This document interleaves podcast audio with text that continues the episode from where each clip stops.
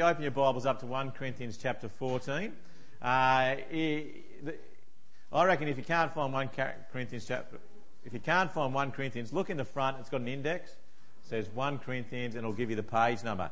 That's probably a good thing because some of the Bibles are in different uh, places. So have a quick uh, flick through. It'd be really good for you to have it open this morning. It's not particularly a Mother's Day uh, message as such, but it's more of a whole message. And it's a quite a tricky passage.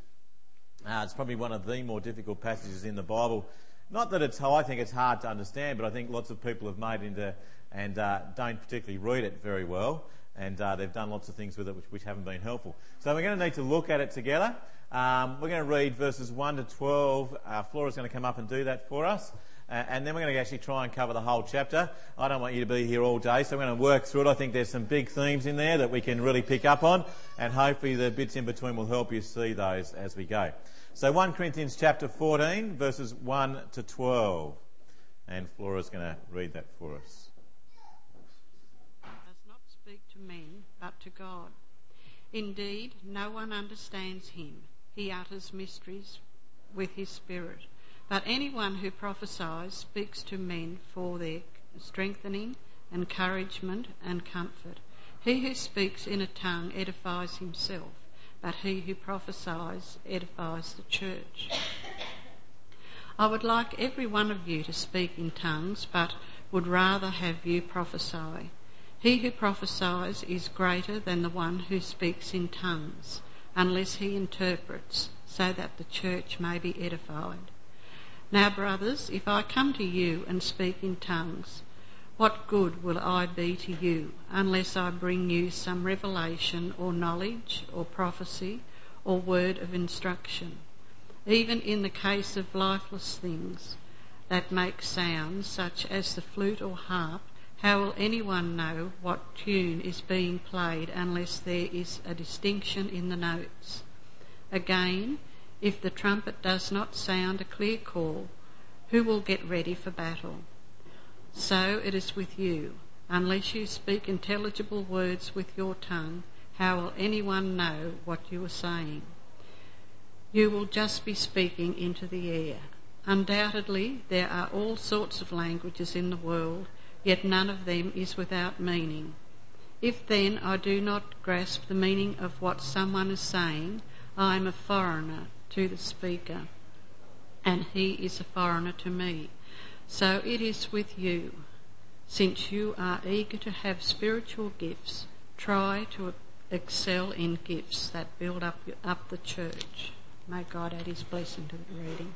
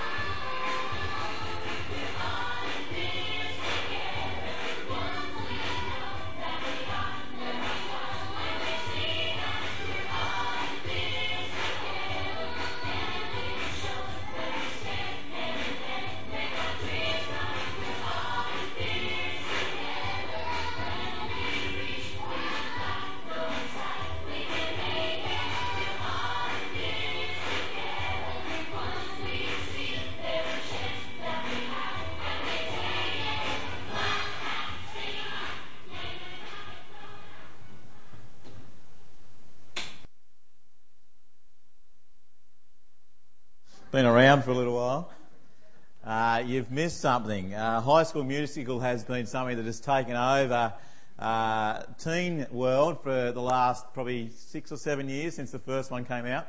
Uh, and it's very interesting because I actually think that song could almost be the theme song of chapters 10 through to 14 of 1 Corinthians. Uh, because that theme song is all about that we are all in it together, that uh, we are different but yet we're unified, that we speak in one voice but yet there are so many of us and we do it together. Uh, and if you actually watch, you can go home if you haven't seen it before and watch it because it's a great, it's actually quite a fun film. And the very first one uh, sets up this high school. And in this high school, there are all these different groups. There's the sporting group, there's the geeks, there's the artists, there's the uh, whatever. You can have all those different groups. And in the high school, there was they were just disparate groups. No one spoke to one another. If they did, they were just angry at each other. And then this girl, Vanessa Hudgens, who was uh, the darker girl singing, comes into the school and gets involved amongst it, and then gets into a musical. And this musical brings all these different groups together, and they come together as one to sing that final song. We're all in it together. The church in 1 Corinthians that we've been looking at were pretty much like that. Uh, even though they supposedly believed and trusted in Jesus, there was all these little groups doing their own little thing, their own little way, some thinking that they were better than others, some thinking that they had special gifts over here, they were more spiritual than others. Uh, and into it, Paul walks in and says, No, we are one together in Jesus and we are in it together. We have all these different gifts, all these different talents, all these different abilities, but they are all together working together to build each other up to become Christ's body, to be his representative here in this world, to live for him in this place that he's placed us. And that God gathers us together. And that here in Evans Head Prezi, He has gathered us together, that you are here not just because it's Mother's Day today, not just because you happen to live in Evans Head, but because God has placed you here. He's brought you here. He's gifted you in all different ways so that you can build each other up to love God more and to serve Him more and to become more like Jesus together. We are all in it together. That's the theme, isn't it? And if you've been here for the last few weeks, you would have seen that was a theme that we've been working through, that we are all in it together. And we need to keep that in uh, right at the forefront of our minds this morning as we look at 1 Corinthians 14, because in 1 Corinthians 14, Paul is about to really nail in on what one of the biggest disputes in the church in Corinth were on about speaking in tongues. Now, if you've been in churches or you've even seen stuff about churches uh, at different stages on TVs and so forth, you probably would have even heard about this concept where people speak uh, in a language of some sort that no one else can understand and that they do it in an ecstatic way, and that's some part of what happens in some churches. And you might even get a bit of a glimpse that even amongst that, it's been pretty controversial. Uh, and it's caused a whole lot of division over time. And Paul's coming in today in 1 Corinthians 14, and he wants to nail that down. Because in Corinth, it was causing issues. It was causing big problems. But he wants to make sure that even though he's going to narrow in on one specific thing here, one specific area, that the big theme for all of it is that we are all in it together. That we are to build one another up. That is the big theme in 1 Corinthians 14. So if the guys flick through to the first little slide, I want to show you that that's the main concern that Paul has. Have a look at verse 5 with us. So that means you're going to need to have your Bibles open. Uh, Look at there, he says, I would like every one of you to speak in tongues, but I would rather have you prophesy. He who prophesies is greater than the one who speaks in tongues, unless it is interpreted, so that the church may be edified. Verse 5. Verse 12. So it is with you, since you are eager to have spiritual gifts, try to excel in the gifts that build up the church. Verse 17. Uh, you may be giving thanks well enough, but the other man is not edified. He wants people to be built up. Verse 26. When, what then shall we say, brothers? When you come together, everyone has a hymn or a word of instruction, a revelation, a tongue or interpretation. All these must be done for the strengthening of the church. Verse 40. But everything should be done in a fitting and orderly way to build up the church, is what Paul is on about. See the big theme? We are all in it together. We are all one. and that we are gifted in many different ways, in different uh, things that we can do, and God has given those gifts to ultimately build us all up. Now, it's really good to keep in mind because that makes sense of what Paul's about to say in the rest of the chapter. Uh, if you went back to chapter 12 last week, we looked at 12 and 13 again. It was the same theme, wasn't it? To build each other up, to grow one another. And the challenge that we had last week was what are you doing with the gifts God has given you? Are you sitting on your hands? Or are you using it to build up His people? Are you just saying, well, that's just mine, I'm going to keep it to myself, or are you using it to build up the people around you? It's a good challenge, isn't it, to think about that? Because often we can get so caught up in the stuff that we do and who we are in the world that says it's all about you, whereas Paul is saying to us that as people who trust and believe in Jesus, when we gather together, it's all about us. It's all about us. Well, let's have a look at what it's all about us. It's about building each other up. Uh, what I want to do for you is I just want to give you a couple of quick definitions. I don't do this too often, but I think we just need to have a couple of quick definitions for us to understand what we're talking about this morning. Uh, these definitions have come mainly from the passage that we've looked at, plus a bit of looking outside of uh, uh 1 Corinthians. But pretty much when you come to hear what the Bible says to us about speaking in tongues and about prophecy, this is the chapter that has got all, most of the information about it in.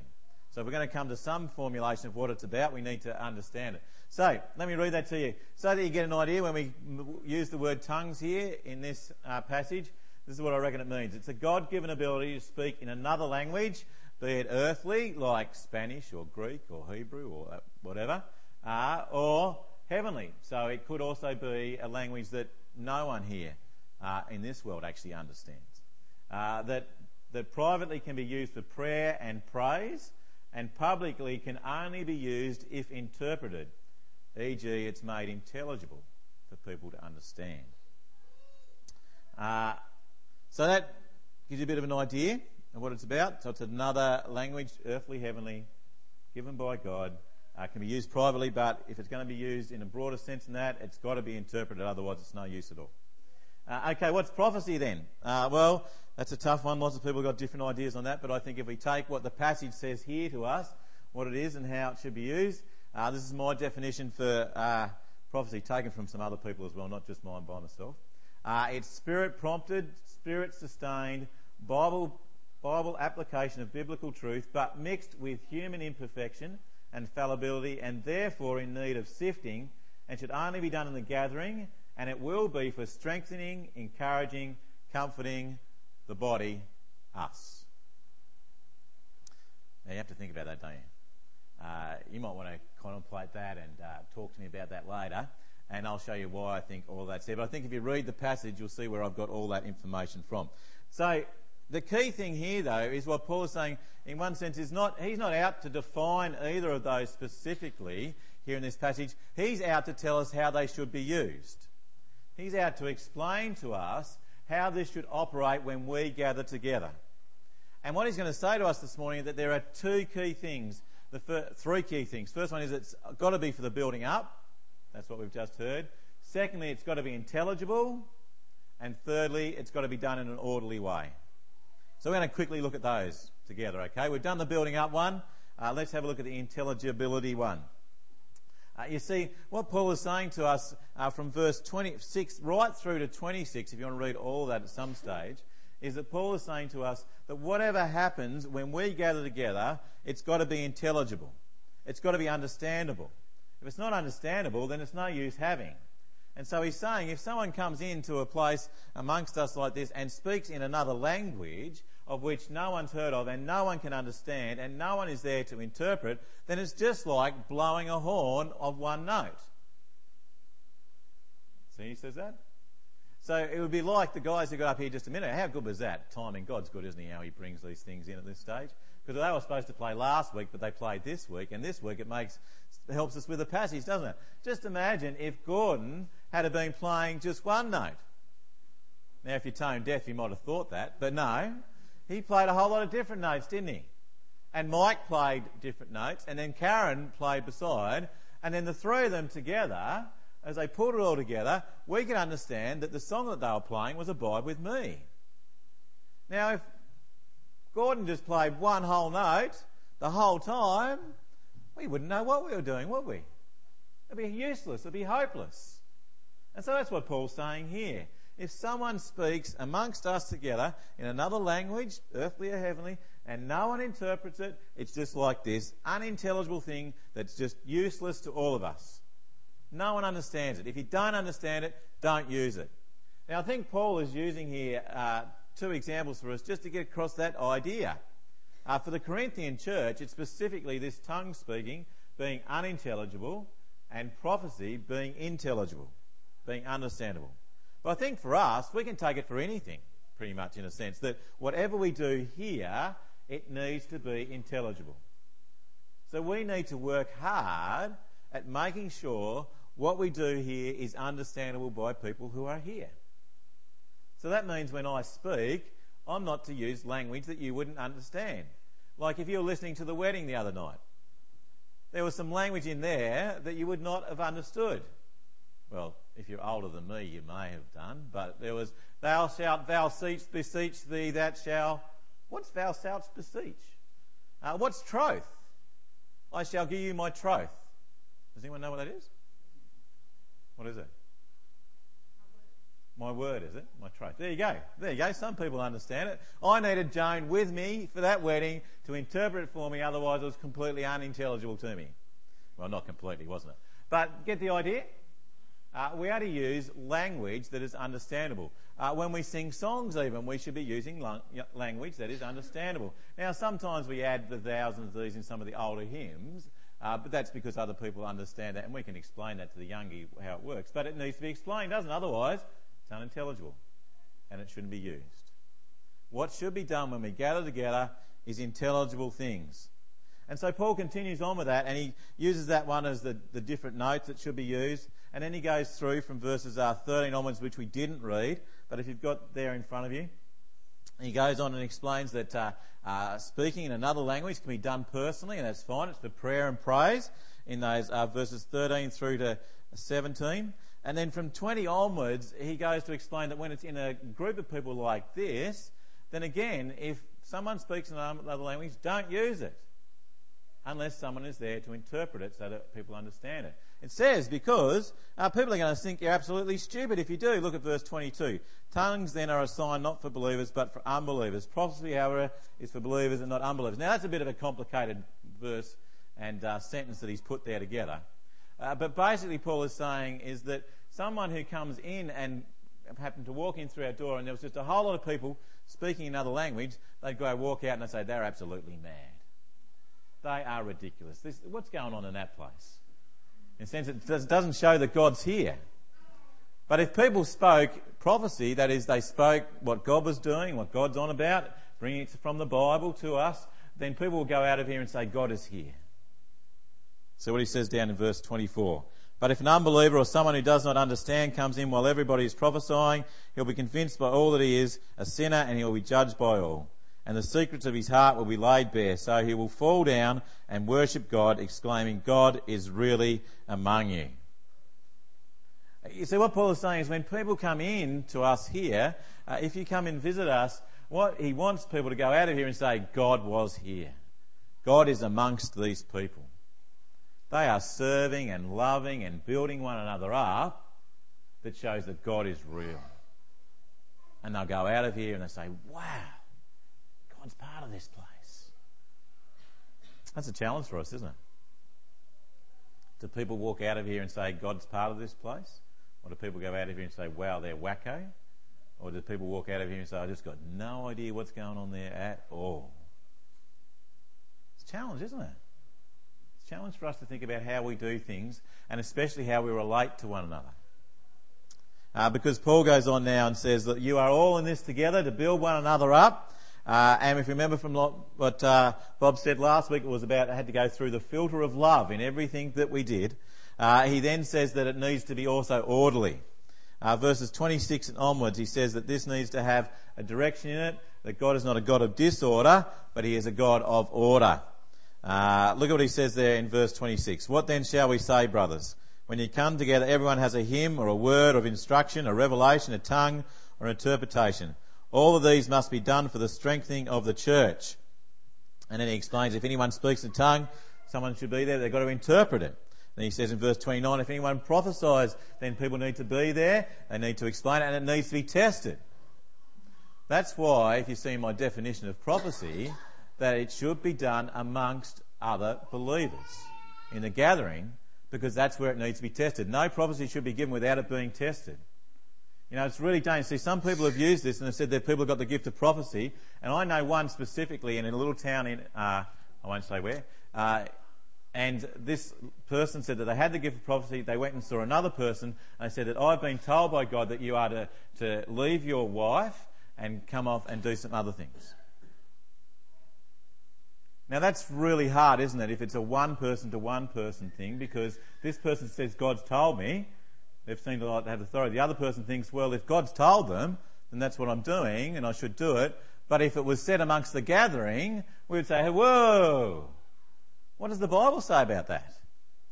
We need to test it. We need to look at it and see, does this match what God has revealed to us in His Word? We'd be able to say that together and then that one person wouldn't have that some sort of authority that they may seem to have when they just say it individually. That's why I've got that in the definition of that part of it. And I think that's why Paul's got it here. Because he wants to make sure that it doesn't get abused. Just as the speaking in tongues being, was being abused. He doesn't want prophecy to be abused either. And people think they're more spiritual because they've got this gift than that gift. He wants to make sure it's done in an intelligible, orderly fashion.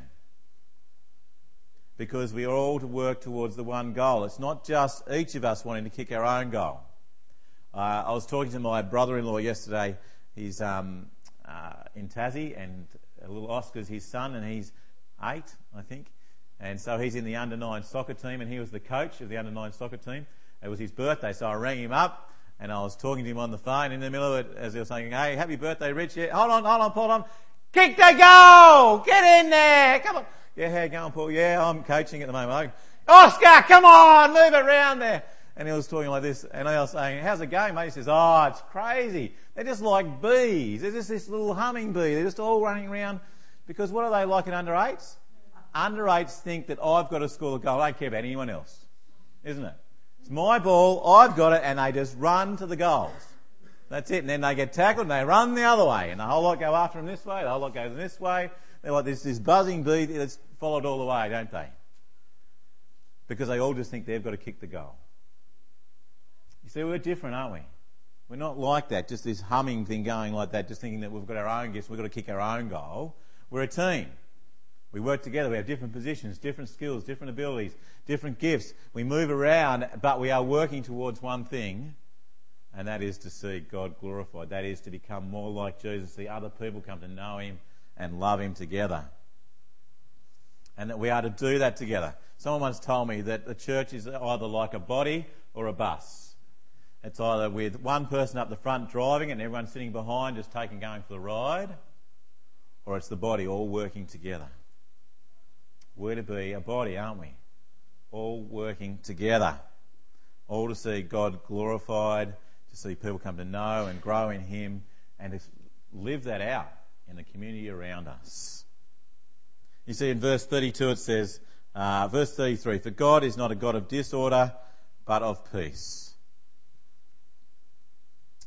So the situation Paul was speaking into, uh, if you can gather from the picture behind it, is that people were just doing anything.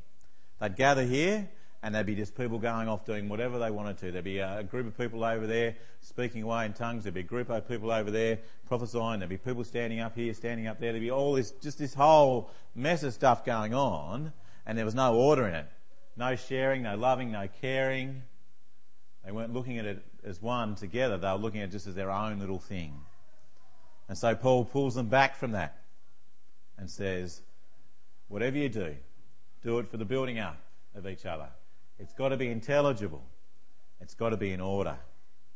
And in a minute we're going to see that that is a great witness to those that walk in. Now you might say, Paul, are you going to deal with verse 34 and 35 on Mother's Day? It's a tough one, isn't it? Now, if uh, some of you haven't read that far yet, feel free to skip it. It's okay. No. Um, verse 34 and 35 are probably some of the toughest verses in the Bible to, uh, to understand in one sense. Uh, let me read it to you, and then I'll give you a quick explanation of what I think is happening there. Uh, you can work it out after that. Uh, I actually think verse 30, 32 is the end of what's going on, and I actually think 36 is where it picks up. Uh, I reckon there's a little bit of uh, whether 34 and 35 were there in the original or not, actually. There's a big debate on whether that was true or not, or whether it's been uh, put in at a certain time. Uh, you can work that out. I reckon it makes a lot more sense without 34 and 35 in there. Uh, but that doesn't mean that we can't understand it being in there either. Uh, look at what it says there. As in all the congregations of the saints, women should remain silent in the churches. They're not allowed to speak, but must be in submission, as the law says. Well, the law doesn't actually say that. If they want to inquire about something, they should ask their own husbands at home, for it is disgraceful for a woman to speak in the church. Uh, there's got to be something about this that we need to work hard at, in one sense, because back in chapter 11, Paul says it's okay for women to speak in church. Paul says it's okay for them to prophesy. It's okay for them to get up and speak and so forth. So he can't be saying that they can't speak in church. There's got to be something else happening here that's going on, okay? Uh, especially if it's part of the text. I think what's got to be saying to us that there has to be some specific issue that's happening in Corinth that is that the women there in some way are being more discordant than anyone else. That the women in that congregation specifically are causing headaches that they are the ones that maybe are doing the whole lot of speaking tongues, the whole lot of prophesying without being tested, the whole unintelligibility bit, and in some way maybe they're getting up and, and causing a ruckus that's happening while someone is doing uh, speaking of prophecy. They're coming in from the side or something like that. So in some way, there's something happening that the women here specifically are causing a huge issue. So what Paul's saying to them, it needs to be done in order, guys, and women, you need to just close your mouths for a while in this situation. Now, in some situations, it might be blokes, and if it had been that, he might have told the blokes to keep their mouths shut too at this point in time. But what he's saying here, in this specific point and this specific time, in this congregation, you women, you just need to be quiet at this point in time to get this back into order, to make sense of it, to get this back so that this actually is a place that speaks greatly of God. Feel free to discuss that with me afterwards. But I think that's what it's doing. If it's supposed to be there, I think it's got to have something to do specific with the context there. So that means, in one sense, it probably doesn't speak a lot to you and I here. I haven't heard any women here yell out at me, try and stop me. Yet, says Sam. Uh, Jono probably does more than anyone. And sometimes we do have to pull him in line, don't we? Sometimes we do have to say, hold on, yeah, thanks, John, but no. Um, so maybe that's the case. You know, it, we've got to think about the circumstance and the situation that Paul's talking about, but we need to take the theme that he's saying. Everything needs to be done for the building up. Everything needs to be intelligible. Everything needs to be in order. And I think what he's saying is that everything needs to be inviting for people who walk in. Because that's what he's saying back in verses 22 to 26. If an unbeliever, if someone who doesn't know Jesus yet walks in, they want to go out of here saying, God is great. And I think verse 40 is pointing that too, but everything should be done in a fitting and orderly way. That's what he's saying. When we gather together, it should look like that. I think there's some challenges for us out of this passage, and I'm not too sure how we implement that. I think we need to pray about that. We need to think that through well. I haven't had anyone come up to me and say that they've got a, that they speak in tongues specifically and they'd like to do it here. If that was the case, I'd really appreciate that you speak to me first before you do that uh, because we want to make sure that that would be done in the way that the Bible says. Uh, as the same with someone who might think that they've got the gift of prophecy, that they uh, would like to speak to me first. We need to make sure that it's done, as it's said here in the passage, in a fitting and orderly way. But I've never had that happen here, and maybe God hasn't given us the gifts that those people here at this point in time for us to use. But maybe if He does sometime and He does bring it to us, then we're going to need to think really carefully through how we do, aren't we? Because it's, Paul says they're good gifts to have. Speaking tongues and interpreting the congregation is a good thing to have. Prophecy, someone standing up and speaking to us and encouraging us and confirming us and exhorting us uh, from God's word amongst us, it's a good thing to have. So we need to think how we do that. Because I think one of the exciting things about this passage is that there is versatility in what can happen when we gather together. Uh, Paul doesn't say everything that could happen, does he? He doesn't talk about Bible reading.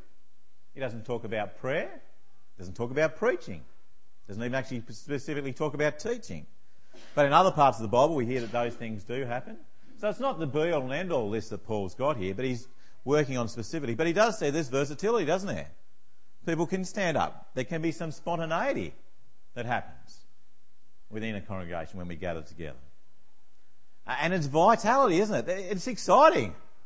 It's exciting stuff happening when these guys gather together. God's doing stuff amongst people when they gather together. They're excited about it.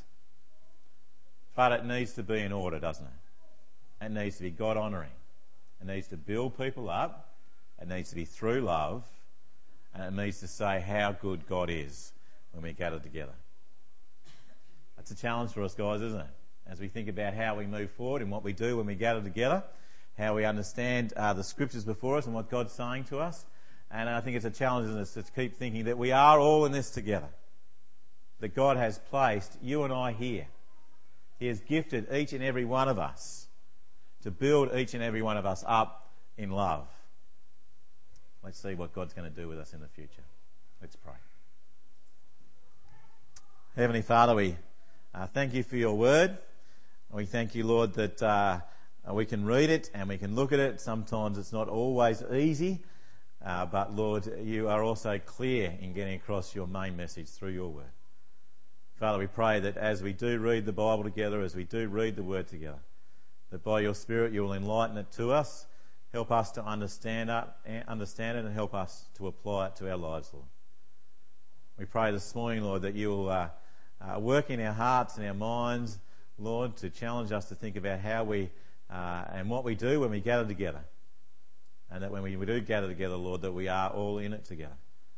And that we are to love one another, to build one another up. And Lord, that we are to bring glory to you in everything that we do. Lord, we pray these things in Jesus' name. Amen.